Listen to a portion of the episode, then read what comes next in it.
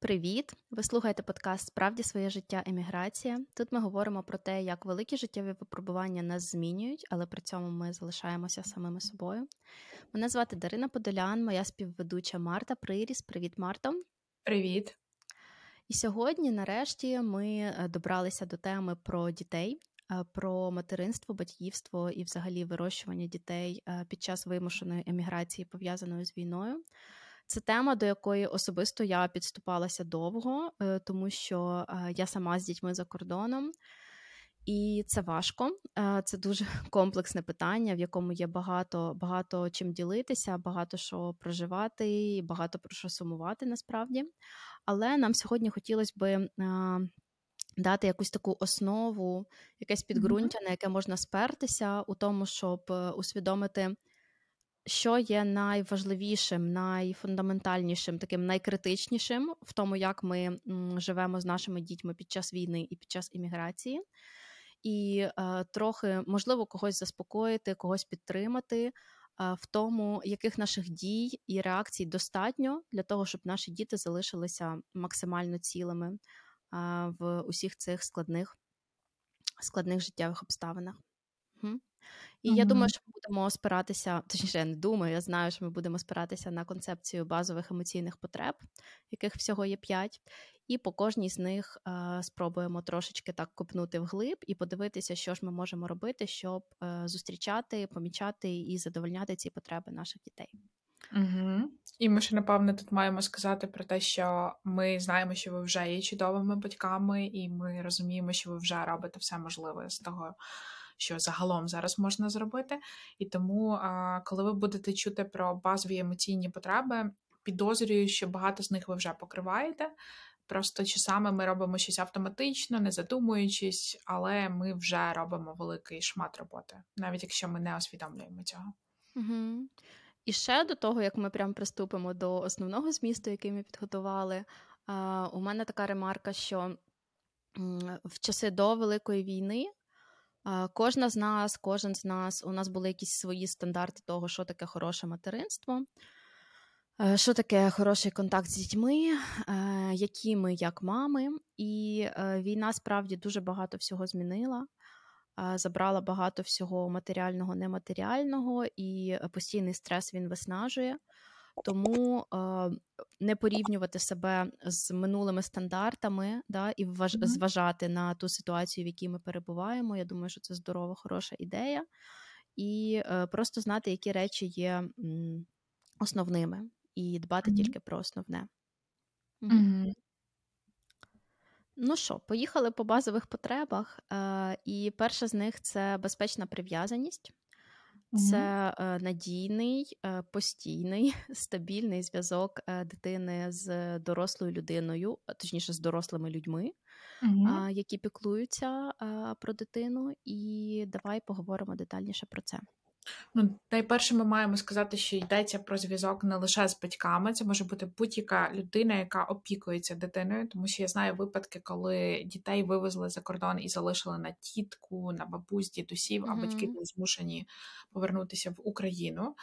Це окей, якщо дитина має бодай одну дорослу людину, з якою в неї є добрий, е, постійний довірливий контакт, то ця потреба реалізовується. І а, також ми говоримо, що безпечна прив'язаність вона є, якщо дитина розуміє, що її поважають, цінують, чують і розуміють, що з нею відбувається на тому рівні, на якому вона знаходиться. Так, якщо це дуже маленька дитина, це зовсім інший рівень, але mm-hmm. а, на тому рівні, на якому вона знаходиться. І чому нам важливо а, покривати цю потребу, тому що коли у нас є як в дорослих, так і в дітей, коли у нас є ця безпечна прив'язаність, нам стає простіше долати життєві виклики. Так, у нас вже є дослідження, наприклад, на парах, яке показало, що якщо якщо проводити електричний струм невеликого рівня інтенсивності, так через наше тіло. Якщо в цей момент нас за руку буде тримати людина, яку ми любимо, або вона десь буде поруч, то ми будемо менш інтенсивно відчувати цей біль і дискомфорт. Mm-hmm. І це ну дуже радикальний приклад, так. Але якщо ми подивимось так більш ширше, то наявність просто людини, з якою ми маємо довірливі, добрі, теплі, надійні стосунки, вона нам допомагає долати стрес, долати війну і виклики пов'язані з нею. Це не означає, що якщо дитина а, має проблеми з поведінкою, що ми не покриваємо її потребу. Тому що один з викликів, з яким стикаються батьки, які або переїхали зі своїми дітьми на інші території або в інші країни, або які розлучили зі своїми дітьми через війну, це те, що в дітей виникають проблеми з поведінкою.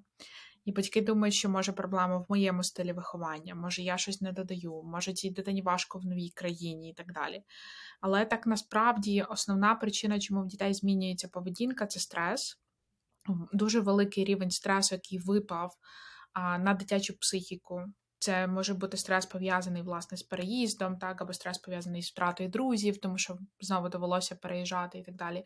Багато невідомості, і оце може бути причиною. Це не означає, що якщо дитина змінила свою поведінку, стала закритою, що ми втратили з нею Мгм. контакт.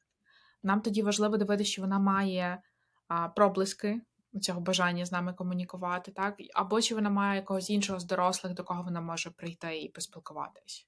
Мгм. Ну, Давай, може, ще е, розгорнемо е, цю прив'язаність. Ну, бо для нас то термін е, такий, знаєш, типу, загальновживаний і зрозумілий, але якщо подивитися в його суть, то як я собі уявляю, це, ну, це насправді про контакт і про те, щоб у дитини е, доросла людина була на зв'язку, щоб вона була в доступі.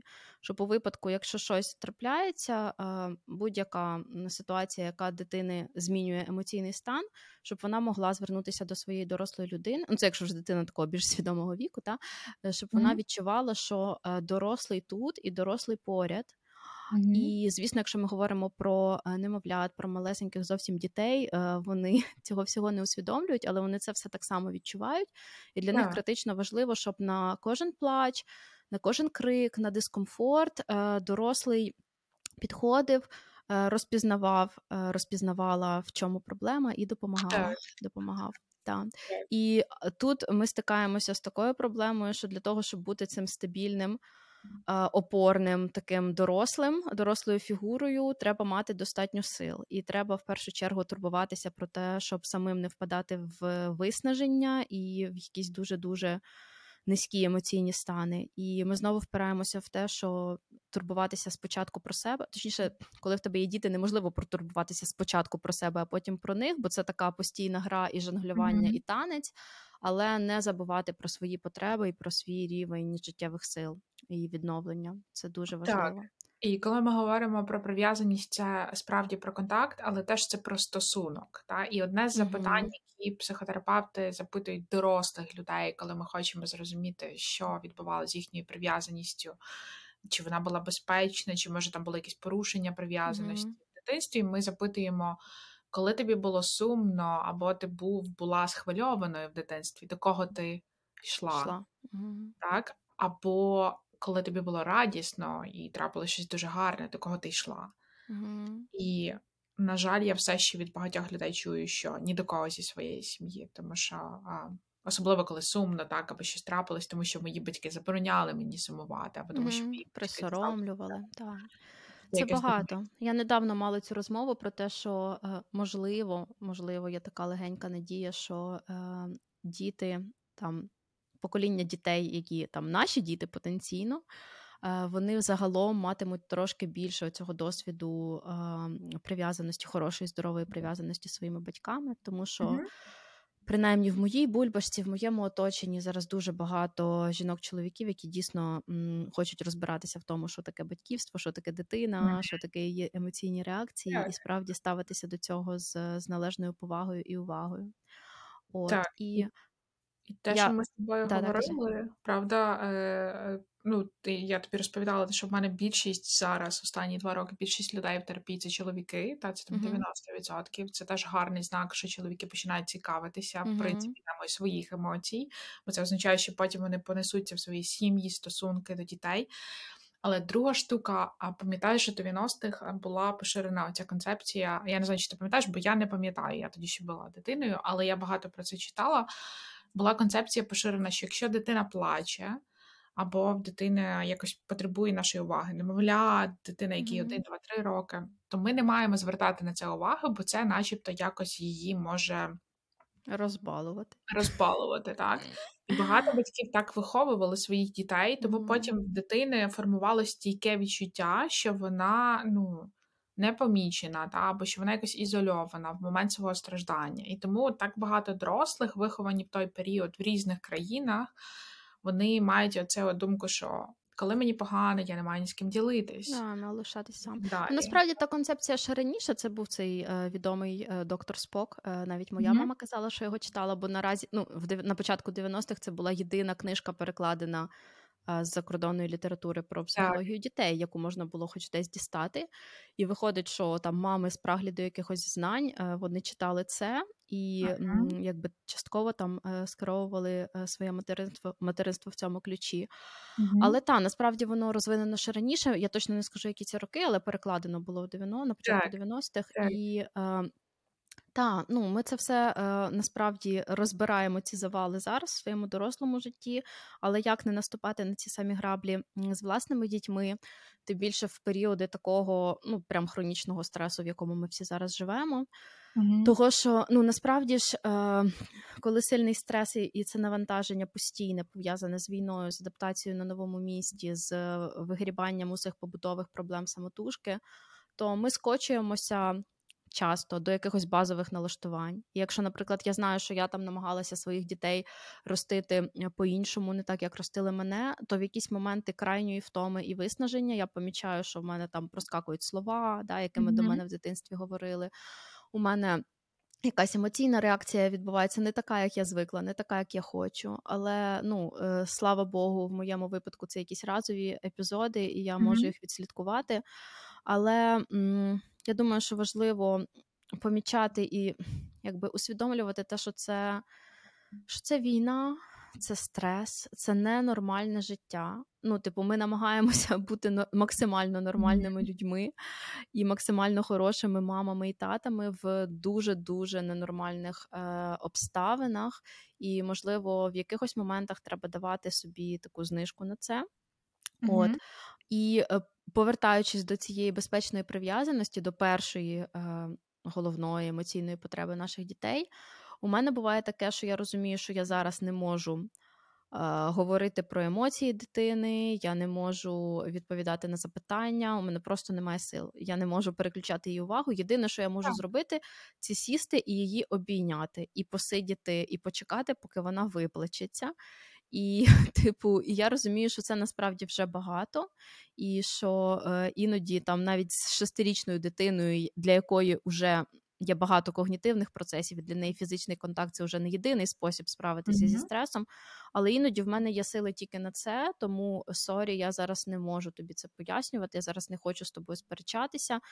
Я не можу зробити те, що ти хочеш, але я можу тебе обійняти, щоб ти заспокоїлась. І Мгм. а, Тут така інша штука важлива, насправді важлива. Е, У дітей є цей вік, е, починаючи з двох років, коли е, от у мого сина, якому зараз три, у нього це прям дуже гостро проявляється, коли він не може отримати те, що він хоче, а хоче він все більше і все різноманітнішого. е, Йому треба, щоб його хтось втішив. І в ідеальній ситуації, коли, наприклад, е, обоє партнерів, які вирощують дітей, або коли є ширше коло там родичів чи якихось залучених людей, які доглядають за дітьми, то виходить, якщо тобі мама не дозволила, ти можеш піти до тата, і тато тебе втішить. А у випадку, коли мами лишилися з дітьми самі, то ти і не дозволяєш, і ти ж маєш дитину і втішати. І це іноді важко, бо ти одною рукою не даєш і робиш дитині боляче, а іншою рукою маєш її гладити і втішати. І просто коли я усвідомлюю, що це в два рази більше роботи, а з двома дітьми воно ще помножується саме на себе в декілька, в декілька заходів. Е, Це велике навантаження. І... Але давай подумаємо про це трохи глибше, про те, що є в дитини хтось дорослих. Ну, візьмемо зараз, до прикладу, батьків, так, тата або мама, які дають а, можливість поплакати, коли важко, Так. і коли закінчуються сльози. Е, якось втішають, та, обіймають, навіть якщо це немає сили щось більше робити, але є сили обійняти, побути. Мгм. Мені здається, це вже важливо, тому що, по-перше, ми показуємо дитині, що в житті а, є простір для дуже різних переживання емоцій, в тому числі є простір для сліз. І це ну, немало, бо дозволяти собі плакати і проживати якісь певні речі це навичка, яка є не в усіх людей. І часами так багато людей від цього вислизає, втікає і так далі. Але друга штука, яку ми показуємо, навіть без слів своєю поведінкою, ми показуємо, що навіть коли тобі погано, я поруч, і я не втікаю від того, що тобі боляче, і не втікаю від твого болю. І це теж дуже важливий меседж. Чи саме батьки думають, що діти переймають і вивчають певні речі про світ, про себе і про інших через слова батьків. І це е, справді так, це один з каналів комунікації, але інший канал це невербальний. Та що я роблю, і що це, що це показує моїй дитині. Тому що показати своїй дитині, що я тут біля тебе, навіть коли тобі погано, я не намагаюся тебе виправити, я не намагаюся тебе поремонтувати, я не намагаюся зробити собі тобі одразу краще, щоб ти став одразу веселим або веселою. Це теж важлива штука, яку ми маємо комунікувати. І а, якщо тільки на це вистачає сил, то це насправді дуже і дуже багато. Так, і а, бути такою right person to go, бути такою доброю людиною, до якої дитина може прийти в різних а, моментах і радісних, і сумних, це вже, напевне, найосновніша річ, під час криз.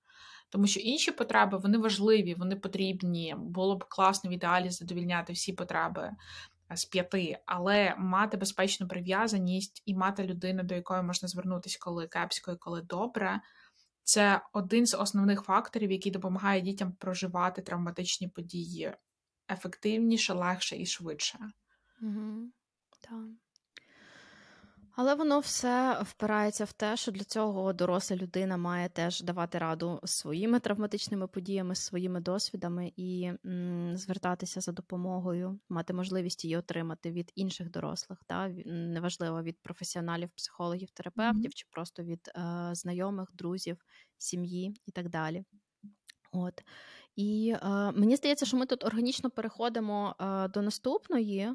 А мені б хотілося, можливо, вони типу в якійсь правильній хронології, але мені б хотілося зараз поговорити про цю потребу, про вираження своїх, про називання і вираження своїх емоцій і потреб. Мгм. Бо, е, як на мене, вона дуже пов'язана з прив'язаністю.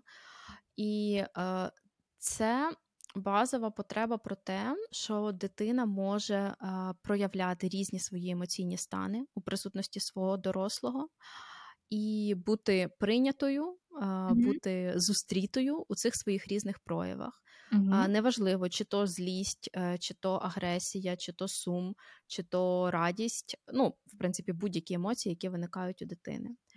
І е, у мене з цим багато є історій з мого досвіду е, про те, що, наприклад, моя дитина до е, майже трьох років, до двох з половиною років не знала, що таке злість, е, тому що вона ніколи не бачила, як мама чи тато сердяться. Е, у нас якось так було е, прийнято ще з мого дитинства, що я не можу сердитися, бо гарні дівчатка вони не сердяться. Плакати можна було, слава Богу, але злитися, бути агресивною, бути якоюсь лютою, ну прям не можна було.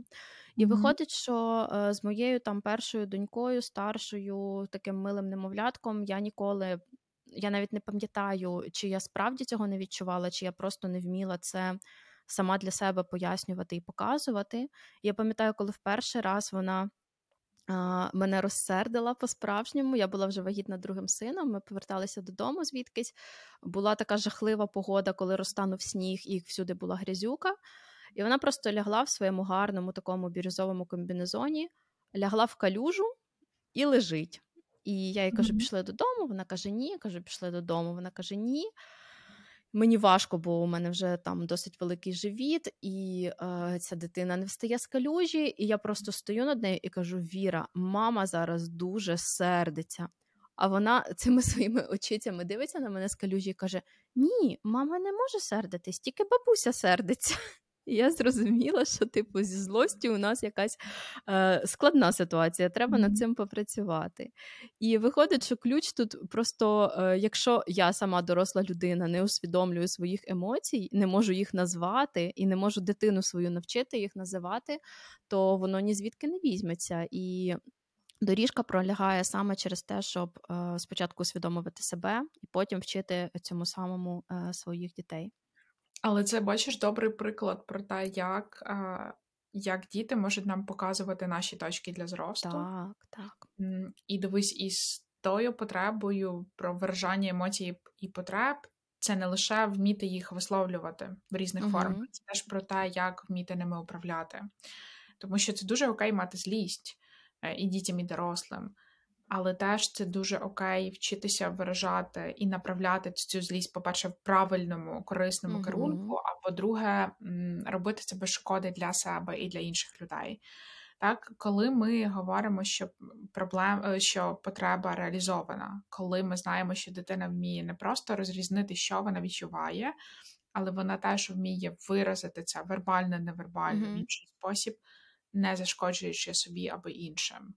Так, тобто, коли вона ніби знаєш, відчуває ситуації тонко і розуміє, що отут от я можу а, просто сказати, що я злюсь, а отут я вже маю просто розвернутись, наприклад, і піти з конфліктної mm-hmm. ситуації. Так, і це велика робота, яка не припиняється ні через 5, ні через 10 років. Ніколи.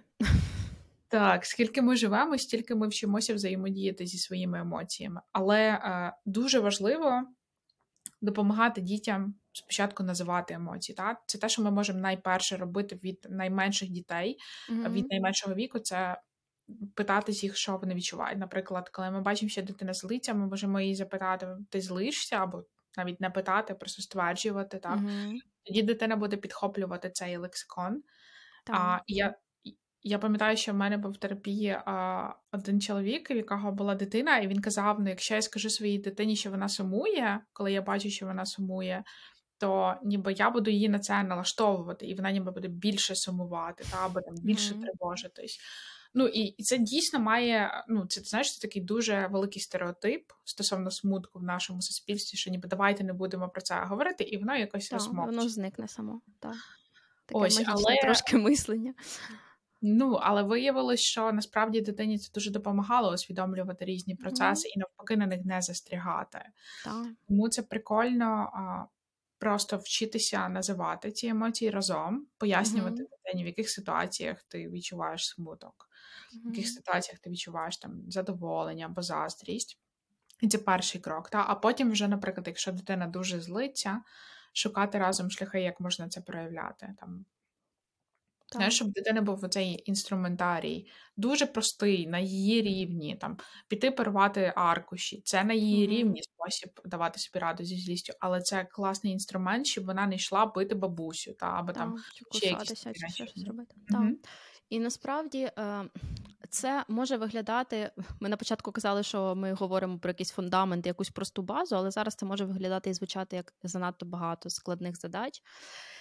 Але прикол материнства, батьківства в тому, що е, це не односторонній процес, і діти, вони просто тим, що ми з ними разом живемо і спостерігаємо за ними з дня у день, вони дуже багато чого можуть показати просто своєю природою людською. І якщо, наприклад, через когнітивний процес, через там розуміння в 30 років собі пояснювати, що таке злість, і там пробувати це відчути в тілі, да, там е, людина, mm-hmm. у якої, наприклад, було заблоковано це, якій не дозволяли все життя злитися чи сердитися.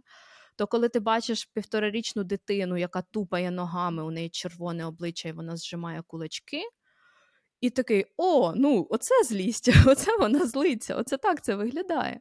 І е, виходить, що діти, які ну, вони в дуже тісному контакті з своїм тілом, їм не треба цьому вчитися, якщо, звісно, воно у них не не заблоковане вихованням, там якимись дуже жорсткими заборонами, то якщо просто приглядати до приглядатися уважніше до того, як діти реагують, то можна краще зрозуміти свої власні емоції. І мене це насправді це одна з речей, яка мене в материнстві дуже надихає, тому, тому що це ти, звісно, віддаєш туди. І часом всі свої сили, купу свого ресурсу, уваги, турботи і всього, що в тебе є.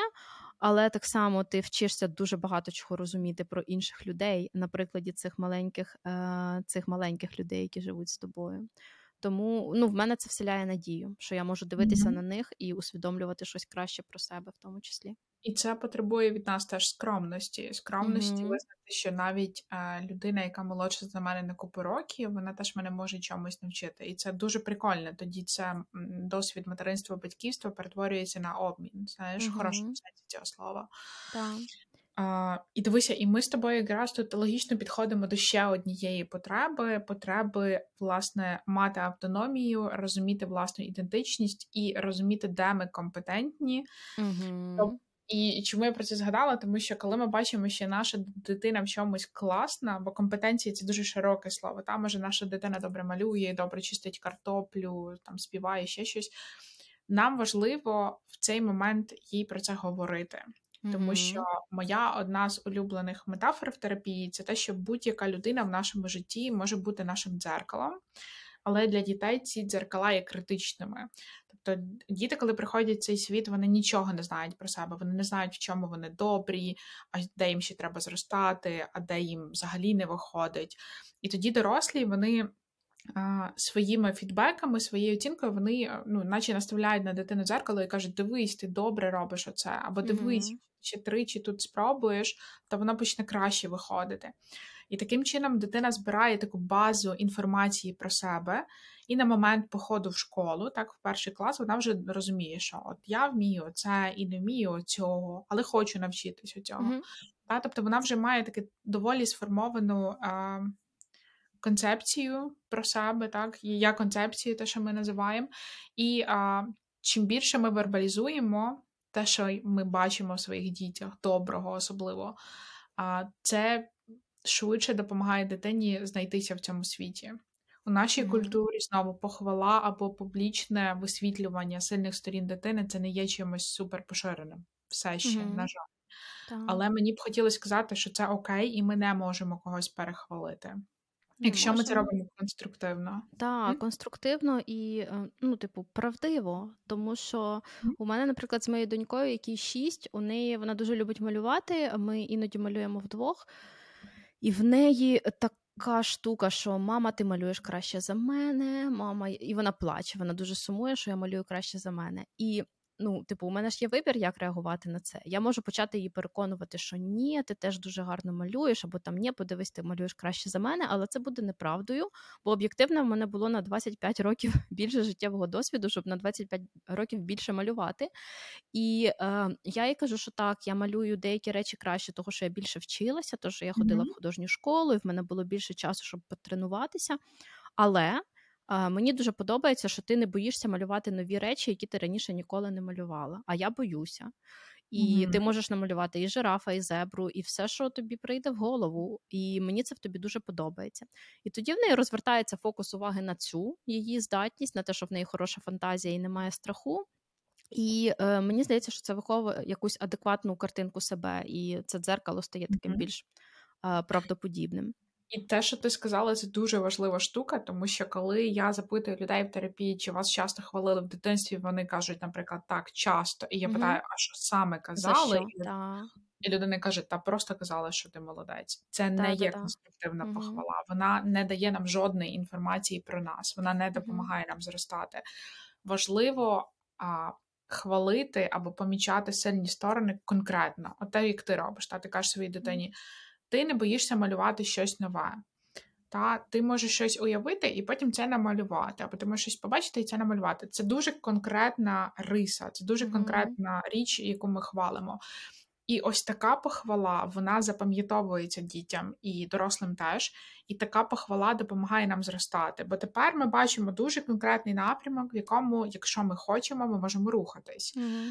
А тому, якщо вже навіть ми обираємо ламати Цю пострадянську ментальність, де ми не хвалимо, не кажемо в голос, які наші діти прекрасні, і вибираємо це починати говорити, mm-hmm. то починаємо це робити конкретно і детально. Тому що фраза в тебе все добре виходить, або ти молодець, mm-hmm. вона ну красиво звучить, але не несе ніякого практичного значення і не допомагає. Так, ну це наша суспільна е, колективна історія, яку нам ще долати і долати. Але я думаю, що е, коли ми говоримо в контексті еміграції, того, що багато зараз дітей пішли в школи за кордоном е, в Західній Європі, в Штатах, в різних країнах, і все-таки мають змогу доторкнутися до підходу в освіті і в вихованні, який є тут. Mm-hmm. І багато в чому він набагато більш індивідуалістичний гуманістичний, да, зосереджений на індивідуальності дитини. Наприклад, що є в школі моєї доньки. Їм, коли роблять в кінці навчального року таку папку аля звіт про кожну дитину.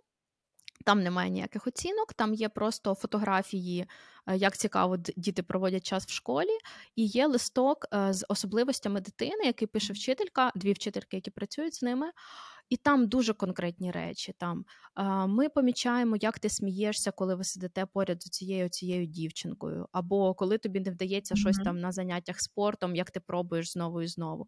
Я коли це читала перший раз, я просто так проридалася від цього усвідомлення, що дитина помічена е, вчителями в школі, що її не просто оцінюють чи намагаються їй транспортувати якісь знання, які є в шкільній mm-hmm. програмі, а її бачать, бачать всю її там особистість з її е, плюсами, мінус, не те, що плюсами, мінусами, там нема такого такого ділення з її просто характеристиками. Yeah. Я думаю, що це дуже круто, і що багато хто.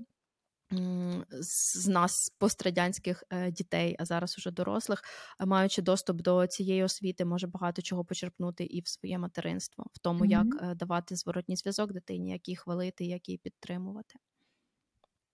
І чи саме оплакати те, що в нас цього не було, але зараз так, це є в наших так, дітей. Це так, теж про так. це дозволити собі мати простір для сліз, в тому числі mm-hmm. в своєму житті. Поки ми не перейшли до наступної, е, мені б ще хотілося тут, оскільки ця потреба це не тільки про компетентність, але й про автономію. Мені б хотілося зачепити такий маленький аспектик, е, маленький, насправді не маленький. Е, часом він призводить до величезних наслідків. Що коли діти переживають сильний стрес, вони часто регресують у своїх якби навичках і в своїй автономності.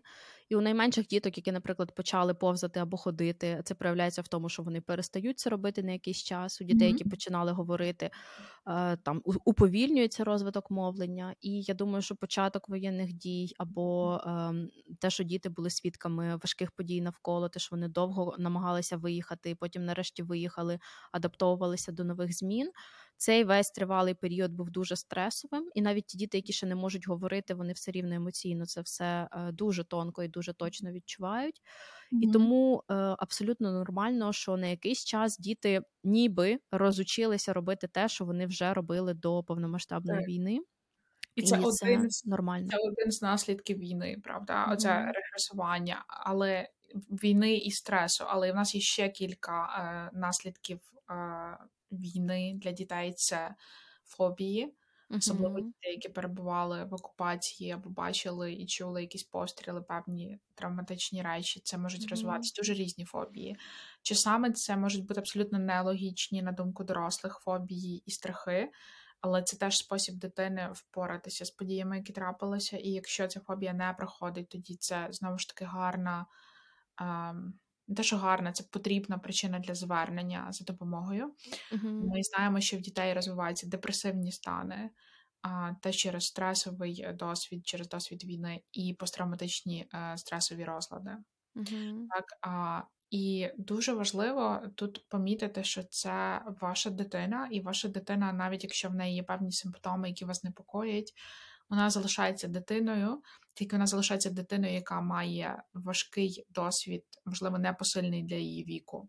Тому, наприклад, ще одним, ми вже згадували, ще одним наслідком війни це є проблеми з поведінкою. Діти mm-hmm. можуть замикатися, матюкатися, проявляти таку опозиційну поведінку, так бунтувати, битись, створювати проблеми. У кожного це дуже по-різному проявляється. У підлітків це часто якісь залежності виникають, або якісь там зв'язок з поганими компаніями і так далі. Це не є про вас, як про батьків. Дуже часто це є теж наслідком переживання тривалого стресового досвіду. І це ті штуки, які мають бути для нас інформацією. Інформація, що окей, моя дитина була в одному стані, а зараз вона в іншому стані. Цей стан мені не подобається, як мамі або як татові, але це для мене інформація, що варто звертатись за допомогою. Це не є інформація, що моя дитина погана або що вона робить мені на зло. Це просто mm-hmm. інформація про те, що вона не справляється з тим рівнем стресу, який випав. Так, правда. І е, з мого досвіду, коли е, проблеми з поведінкою там у середній школі, які зараз є у дітей, які, наприклад, живуть тут, е, в цьому місці, де ми е, живемо, е, і навіть звернення до психологів, е, до психологів місцевих, які звикли давати раду якби з різними дітьми, але не з досвідом війни і вимушеної міграції, і життя тільки з одним дорослим. і часто від них е, якісь такі речі, типу, вашій дитині не вистачає батьківської турботи. Ну, зрозуміло, що не вистачає батьківської, ну саме чоловічої, да, з ролі батька. Зрозуміло, що не вистачає, тому що, наприклад, батько воює на фронті, і виходить, що.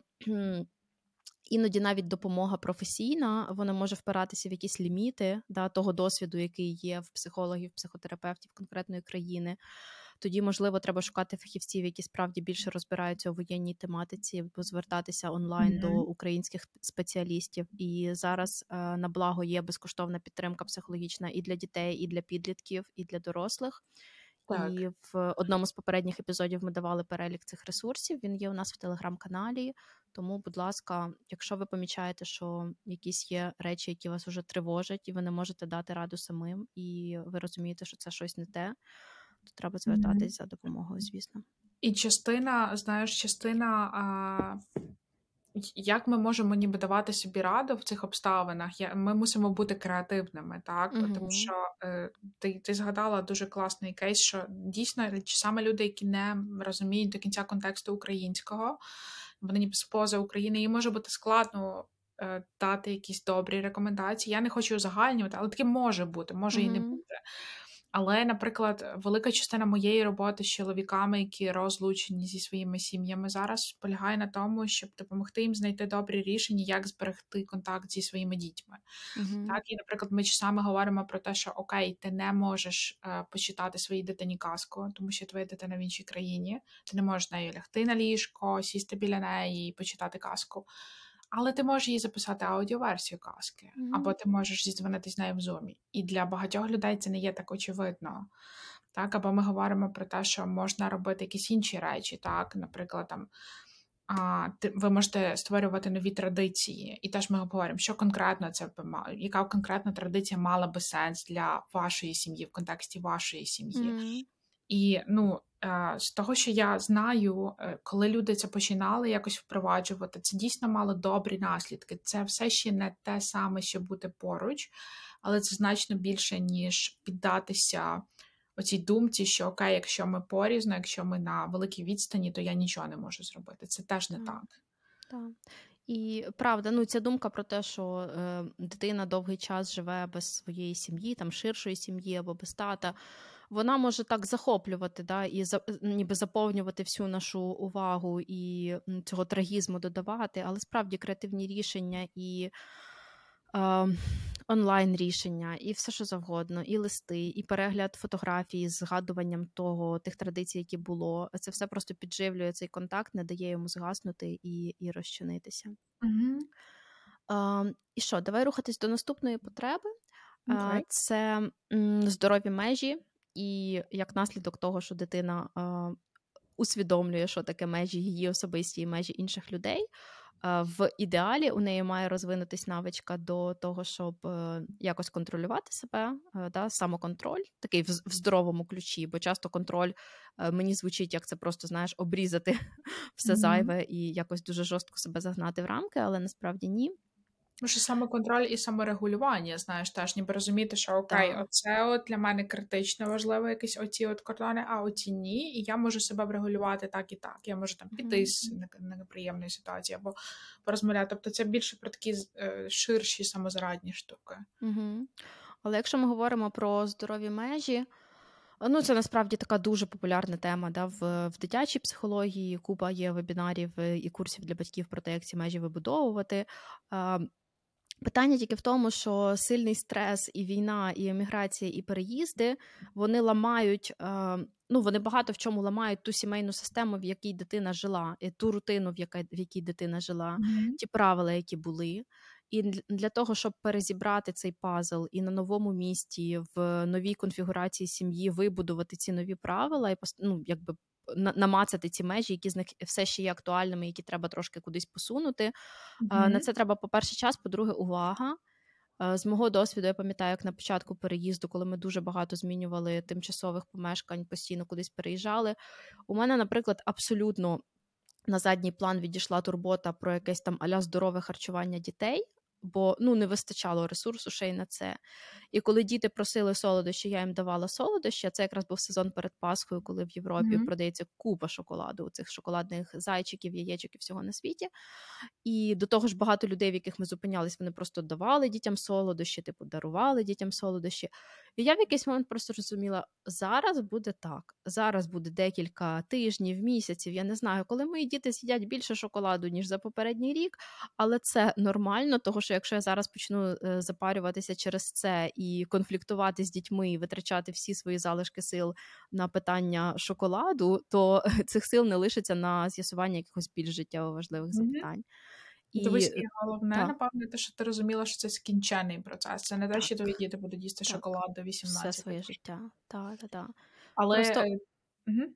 усвідомлення того, що оцей е, період для того, щоб вибудувати нове, ну він потребує часу. І просто якщо спробувати, знаєш, так дуже буквально перенести всі ті правила, обмеження, там заборони, якісь здорові традиції, які були до повномасштабної війни, і намагатися їх натягнути на життя в еміграції, ну то часто воно так не працює. На Просто жаль, воно не не натягується. натягується так. Але мені здається, ти, е, ну, ти говориш про таку важливу штуку, з якою стикнулись, напевно, всі або майже всі мами в еміграції, там батьки в еміграції. Це власне те, що, по-перше, старі правила можуть не працювати, і не завжди нам треба їх переносити. Ми в новій Мгм. дійсності, там чи саме треба нові правила. Але друга штука це те, що коли ми говоримо про а, межі, про те, щоб дітям говорити про певні правила, ми зараз в умовах війни найперше мусимо фокусуватись на мінімумі, так? Тобто на найголовніших речах. Наприклад, я можу розуміти, що моїй дитині не просто в еміграції, вона звикає до нової умовно німецької школи, для неї все нове, але я знаю, що моїй дитині потрібна освіта. Я їй кажу: мені дуже шкода, що тобі важко. Ти можеш приходити до мене, ми будемо плакати. Ну, ти будеш плакати, я буду тебе заспокоювати. Ти можеш мені говорити, як там погано, але я хочу, щоб ти ходив в школу, бо для тебе це важливо. Оце отакі межі. Знаєш, тобто це не про якісь такі 300-500 е, речей, зараз. Це мусить е, зараз розуміти щось найважливіше.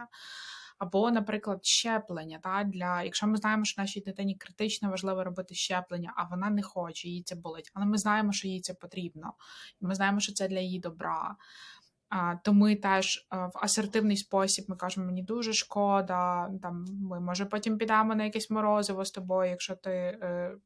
Ну, якщо коли ти будеш таким хоробрим, хороброю, але це та річ, яку ми мусимо зробити. Знаєш, тобто про якісь такі дуже прості речі, а потім вже переходити на нюанси, якщо на це є сили. Так.